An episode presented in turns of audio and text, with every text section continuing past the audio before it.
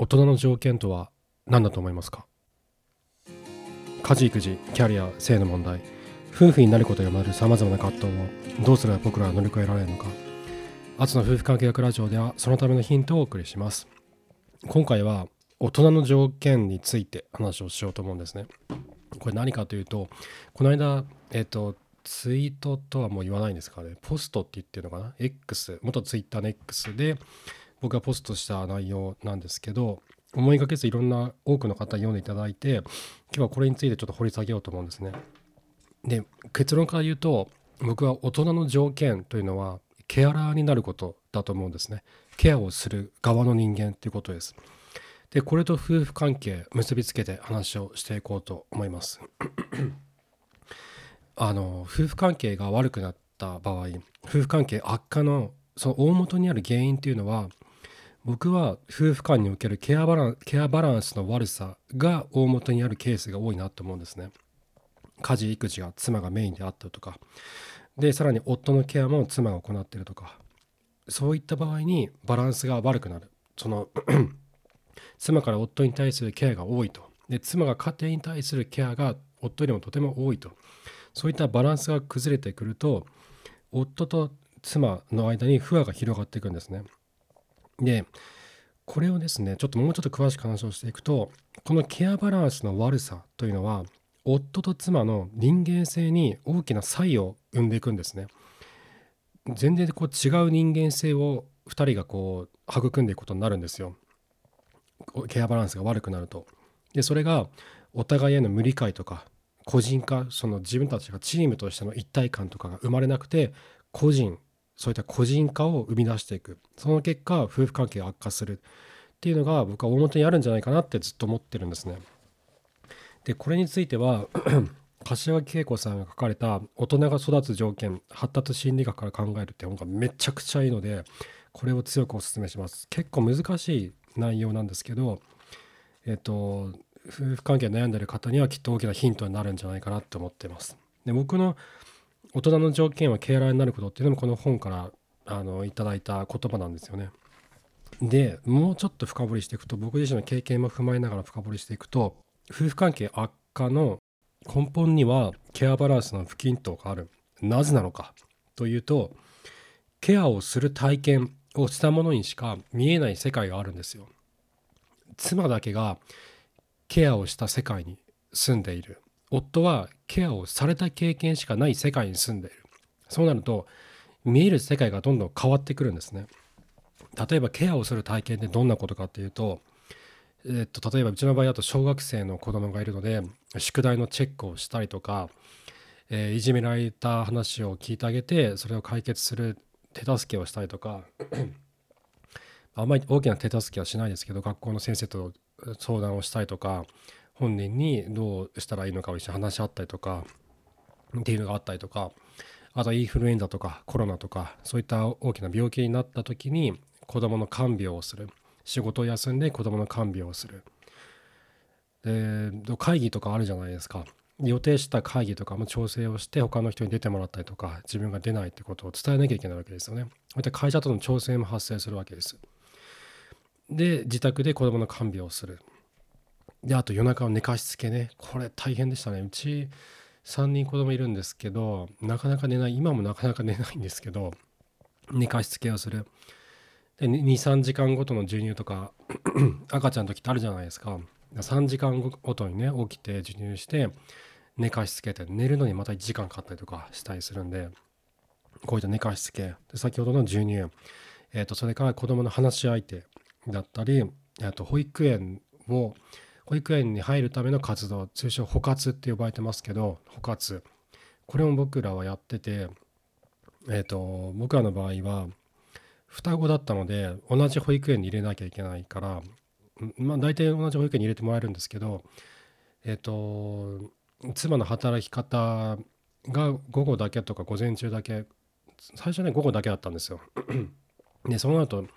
保育園によっては入れさせないよっていう保育園もあるんですよ。入れませんみたいなことを言うんですよ。でも中には朝から預かりますって、子どもたちとの協調性をこう育ませていきたいので、同じ時間に預けてほしい、むしろ同じ時間に預けてほしい、朝から預けてほしい、お母さんが午後から働いたとしても朝から預けてほしいっていう保育園もあるんですよ。これなすごい僕ね、電話しまくってやっと探し当てたんですよね。もうほとんどの保育園断られまくって、公立の保育園とかになると、いや私はいいんですけど園長変わったら分かりませんとか言うんですよ。いや困っちゃうよそれって思うじゃないですか。意外に公立ってなんかこう柔軟性ないんだなと思ったんですけど、逆に個人が思い入れを持って運営している保育園の場合、僕らが行っているところはそうなんですけどの場合は、その理念が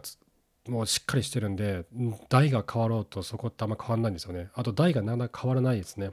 園長さんが亡くなるまではずっとその園長先生がずっと運営し続けるので、方針がじゅうねんにじゅうねんさんじゅうねんぶれないっていうのがあるんですよね。だそういう保育園をこう選ぶと電話しまくるっていうのをやってました。これが包括ですね。えー、とあとは皮膚科とかあの内科の通ったりとかね、子供ってなぜかこうめっちゃ皮膚があの痒くなったりとか荒れたりとかする時があるんですよね。もうかゆかゆかゆい、もうかゆかゆいっても全然寝れないとかっていうのは結構あって、であと風邪をひきやすかったりしますよね。こっちっちゃい時って特に今うち上の子さんねんせいなんですけど、なかなか風邪ひかなくなってきたんですよね。保育園年中年長いちねんにねんぐらいの時は結構風邪をひいてて、でそのために病院に連れて行ったりとかってよくしてました。これふたりでお互いに妻と一緒に交代で や, やったりとかしながらやってましたね。こういったケアをするっていう体験をしていくと、見える世界がねどんどん変わってくるんですよ。これ僕子供が、えっと、生まれる前と生まれた後しばらくは、えー、ケアをケアが足りてなかったんですよね。子供たちに対するケアも妻に対するケアも足りてなかったんですね。でそこから徐々に変わっていったら、確かにこう見える世界が変わってくるというか、自分の感覚が変わってくるんですよ。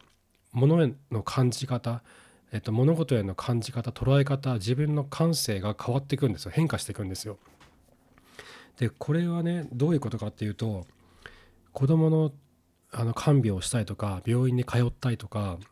えーと宿題チェックしたりとか、いじめられたって話を聞いたりとか、そういうことをするためには思いやりが必要になるんですよ。何を当たり前のこと言ってるんだって思うかもしれないんですけど、これすごい大きななんだろう違いなんですよ。ケアする人間とケアをしたことがない人間の大きな差異は、その人に思いやりがあるかどうかなんですよ。というか思いやりが育まれていくんですよ。ケアをする体験を重ねていくとでこの思いやり、具体的に言うと、自分より他者を優先することであったり、他者の事情や感情に配慮することであったり、自分の願望を抑えることだったりするですね。でこういったことって僕はできていなかったんですよ。子供が生まれる前とか、生まれてゼロさいいっさいにさいとかかな、いっさいゼロさいいっさいぐらいの時かな、特にまだまだできていなくて、自分の自己実現の追求であったりとか、やりたいことだったりとか、自分の願望欲望を満たすための行動だったりとかっていうことを優先させてきたんですね。だけど子どもたちと向き合い、そして妻と向き合い続ける中で、自分の中で何か変わってくるんですよ自分勝手に生きてきた頃とは違う何かが心の中に生まれてくるんですね。でそれが思いやりであったり、配慮であったり、多分これが英語で言うコンパッションなのかなと思うんですよ。他者に対する思いやり、困ってる人がいたらついこう体が勝手に動いて助けたくなるっていう感情、それをコンパッションって言うんですけど、これが芽生えてくるんですよ、体の中に。これすごい大きな変化なんですねでこれができるようになってくると、夫婦がお互いに思いやりを向け合うことができる、お互いを理解し合うことができる、そして個人として物事を考えるんじゃなくて、チームとして考えるようになるんですね。家族として、夫婦として、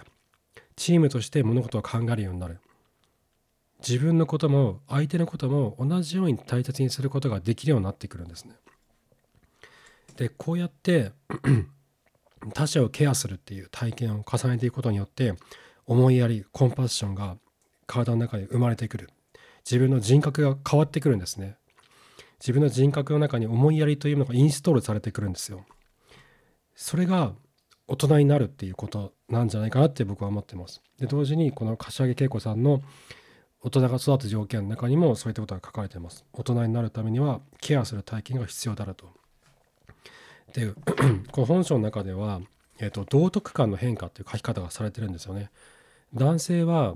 正義感とか社会的正義とかべき論っていうものにが道徳観としてメインで持ってると。で、何か物事を判断するときには社会的正義性とか公平性っていうのを元に判断していく。だけど女性の多くは、えーと、思いやりであったりそういったソフトな感情を道徳観としてメインに持っていて、それを元に物事に対するジャッジをしていくちょっと書いてあるんですね。で、大人になるというのは、えっと、社会的正義やべき論からそういった感情、思いやりの方へと道徳観がシフトしていくということでもあると書いてます。で、同時に両方を持つことが大切だというふうにも書いてあるんですね。まあ、それはちょっと割愛しますけど、で、僕が僕自身が子どもたちとこのはちねんかん向き合い中で感じたことは、誰かをケアすること、子供をケアすること、妻をケアすることといった体験が自分が今まで見たことがなかった世界を世界に連れてって連れて行ってくれるっていう体験になるんですよ。で、その世界というのが思いやりのある世界、配慮のある世界、コンパッションの世界なんですね。よく男女で見えてる世界が違うって言うじゃないですか。僕は何のことだろうってずっと思ってたんですよ。で、最近になって思うのは、大人が大人の世界なのか子供の世界なのかっていうことなのかなと思うんですよ。ケアするケアラーの世界なのか、ケアされる側の世界なのか。で、世界世界はそのケアっていう概念を元に見ると大きくふたつに分かれてるわけですよ。自分は誰かからこう配慮された当然だ、私は僕は配慮されるべき存在なんだ、いろいろやってもらえる存在なんだっていう目線で世の中を見ていると、全然そう逆の目線から見ている人とは全然歯車合わないわけですよ。で、逆の人はケアする人間だと、自分はケアしようと、配慮しようと、弱き者、幼き者を配慮しようと、ケアしよう、大切にしようというふうに考えて行動してる。だから合わないんですよ。合わないってことは見てる世界が違う、住んでる世界が違うんですよ。同じこの世界に生きていながら、えーと、道徳観が異なるおかげで道徳観が、道徳観が異なるせいで物事の感じ方が全く違うっていう現象が起こっている。これが男女と見えている世界が違うことの正体なんじゃないかなって思ってもいます。はい。ということで、この大人が育つ条件という本はめちゃくちゃおすすめなので、ぜひ一度読まれてみることをおすすめします。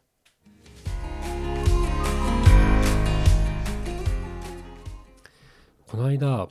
僕注文靴っていうのを初めて作ったんですよ。あのオーダーメイドとはちょっと違ってて、なんだろう、あのオーダーメイドのシューズっていうとなんかちょっと気取った、なんだろう、よくわかんない、僕もよくよくわかんない世界だけど、グッチだとかなんなのわかんない、うんやっぱりわかんないんだけど、有名な靴ブランド、革靴とか作ってるブランドで自分の足に合った木型を作ってもらって職人が手作りするみたいなイメージがあるんだけど、僕が行ったところは手作り靴教室だったんですね。手作り靴の専門学校みたいなところで、で時間がなくて通えない、自分で作れないっていう人のために先生が代わりに作ってくれるっていうサービスがあって、僕はそれを利用させてもらったんですね。でそこで作った靴が今ずっと履いてるんだけど、めっちゃ履き心地がいいんですよ。自分の足にぴったりはまってるんで、爪がね僕変形してたんだけどだんだん治ってきたんですよ、おかげで。だけどめっちゃ高いんですよ、うん、め人によって値段の感覚違うと思うんだけど、約じゅうまんえんぐらいしたんですね。であのオーダーシューズ作る会社っていくつかあって、大体ろくまんななまんとかが相場だったりするらしいんですけど、僕が作ったのはブーツタイプで生地を結構多めに作ってたのもあって約じゅうまんえんぐらいした。でちょっと思ったのが、えっとえっとね前ねそのナイキのなんかプレミアムシューズの専門店みたいなとこに行ったんですよ。一緒に行った人がナイキのシューズが好きな人で、でこうサランラップにナイキの靴が包まれてるのね。サランラップで巻かれててバーっと置いてあって、でごまんえんとかじゅうまんとかにじゅうまんとか高いのってすごい高いんですよ。なプレミアムがついてる。でもねそれ全部ユーズド品なんですよ。中古品なんだけどプレミアムがついててめっちゃ高い。でそこで靴をえーと、いろんな人が買って、履いたりとかコレクションしたりとかする。でそれ市場が出来上がってて、で飽きてきたらそれ売ったりするんですよね。そのなん本当になんかプレミアムの中古品の本当に市場ができてるんです。あの靴のあの市場って多分ナイキの靴だかと思うんですけど、で僕の靴も高いわけですよ。じゅうまんえんしたわけですよ。だけど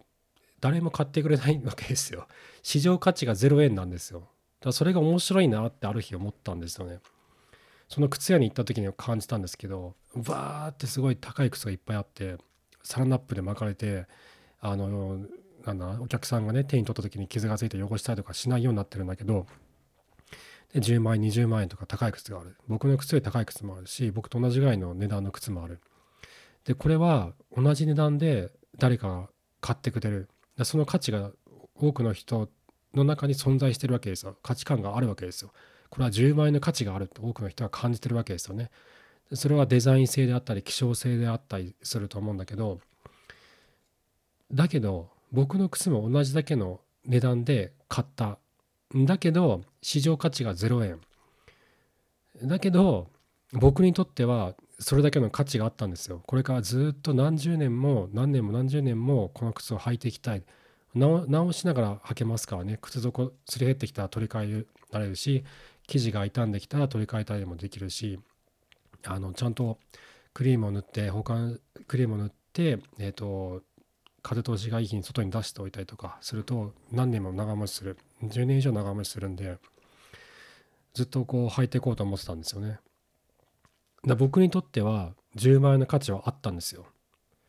でそれは自分の足が、えー、と足に合う靴がなくて、指が変形する、爪が変形するといった課題があったんで、それがクリアできクリアできる靴に出会えた。で履き心地がすごくいい。僕にとってはじゅうまんえんの価値があった。だけど市場価値はゼロえんなんですよ。すごい面白いなと思って、でそれを思った時に、僕は別に他の人はいいんですけど、僕は絶対にじゅうまんえんのナイキの靴は買わないんですよ。じゅうまんえんの他のブランドの靴も絶対買わないんです。市場価値があるものは、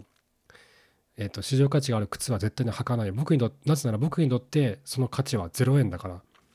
どんだけ希少性があっても、どんだけデザインが優れていても、僕にとってナイキのマックスエアなんちゃらかんちゃらとかいう靴はゼロえんの価値しかないんですよ。だけど僕が履いてるこの靴は僕にとってはじゅうまんえんの価値があるんですよ。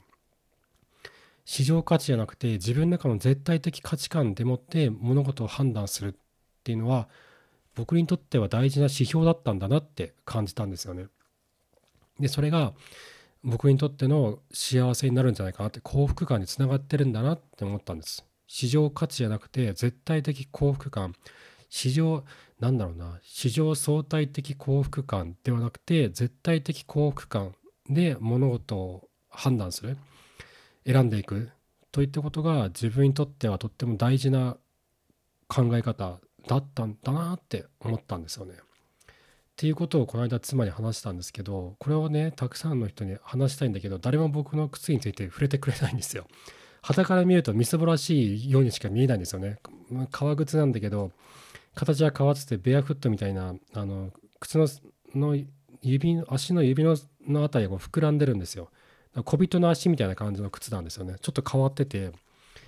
だ靴の誰かが履いてる靴に僕が触れて話を振るんだけど、その人は、ね、絶対僕の靴について触れてくれないんですよ。なんかちょっとかわいそうな靴履いてるなみたいな風に多分思ってるのかなと思うんですけど、 に,さん 人ぐらいの人とねそういう話したんだけど、全然触れてくれなくて、多分なんか触れちゃいけないなと思ったんだと思うんですよね。なんかあの小人みたいな、エルフみたいな、エルフじゃないな、なんだろう、あのロード・オブ・ザ・リングの小人が履いてるみたいな靴履いてるんで、ちょっと触れないでおこうみたいに思われたんだと思うんですけど、だけど絶対的幸福感、相対的あの市場相対的幸福感じゃなくて絶対的幸福感の方が僕は幸せを感じやすいんじゃないかなって日々思ってますという話でした。はい、えー、ということで今回も最後までありがとうございました。えー、あつの夫婦観客ラジオは毎週月曜木曜朝ごじ配信です。えっとですね、最後にみっつお知らせがありまし、お願いがありまして、ひとつは番組のフォローをぜひよろしくお願いします。Spotify、Apple Podcast など各プラットフォームで配信をしています。で、僕メインは Spotify を使ってまして、配信のメインはね。なので Spotify だけ他のプラットフォームと違う機能があって、アンケート機能があるんですよね。で、僕大体どのエピソードでもアンケート、アンケートを毎回つけてまして、その番組、その放送回の概要欄に行ってもらうと、えっとね、いくつかこうアンケート答えられるようになってる投票機能みたいなのがあるんですよね。で、その時の放送の内容に準じたアンケートを用意しているので、そちらぜひやっていただけるととっても嬉しいです。で、あと番組のお便りを募集しています。Spotify のコメント欄でも結構ですけど、こっちはですね、多分ね、Spotify のメンバー名が出ちゃうんですよね。自分が登録してるメンバー名が出ちゃうんで、もし、本名で登録してる人は本名が出ちゃうので、それが嫌な場合は Spotify のとメンバー名を変えるか、あと、えっと、お便りフォームを僕 Google フォームで作ってますんで、概要欄にリンクが貼ってますんで、そのお便りフォームまでいただければ僕にしか見えないようになってます。で、番組の中で紹介していいか紹介していいかどうかっていう質問を用意してるので、えっと、シェアしていいよっていう方はそこで点をつけてもらってハンドル名を書いてもらえればバッチリなんで。こちらお便りフォームぜひ使ってください。はい。で、あとサポートも募集してます。これはポッドキャストの運営費用であったり、僕の夫婦関係研究の研究費用として使わせていただいてます。毎月いっかいノートの記事で活動報告書をお送りさせていただいてますので、こちらもぜひよろしくお願いします。はい。ということで、また次回お会いしましょう。さようなら。